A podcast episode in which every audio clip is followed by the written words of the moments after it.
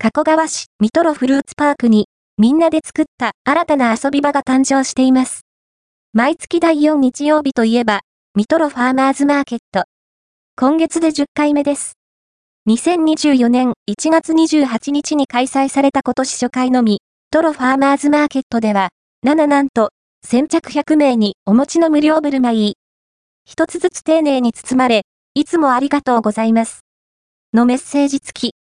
ありがとうございます。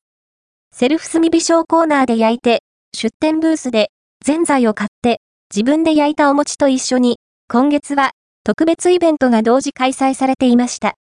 遊び場を作ろう。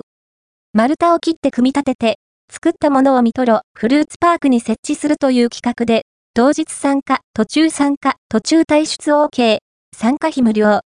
ワクワク、気の向くままに参加できるこのイベントコーナーは、入れ替わり立ち替わり、子供も大人も一緒になって終始賑わっていました。スタッフの方に助けてもらいながら、大きな丸太を巨大のこぎりでギコギコ。10分もかかっていないかも？思っていたより早く切り落とせましたが、かなりの達成感。この丸太がこんな風に埋め込まれています。場所は、プレイパークのステージ横付近です。新たな遊び場の誕生ですよ。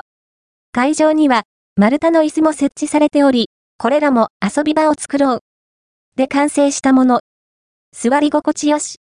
今年4月のミトロの丘グランドオープンに向けて変わりゆくミトロフルーツパーク。今回も大勢の人の手によって変わっていました。木工で忘れてはならないのが、グラスハウス1階にある募金箱。子供たちの手によって作られた令和6年能登半島地震のハンドメイド募金箱が設置されていました。義援金募集期間、2024年4月30日まで。暖かい人が集まる場所で、炭火で、じっくり餅を焼きながら、心も体もポカポカ。ミトロファーマーズマーケット。次回は、2024年2月25日開催です。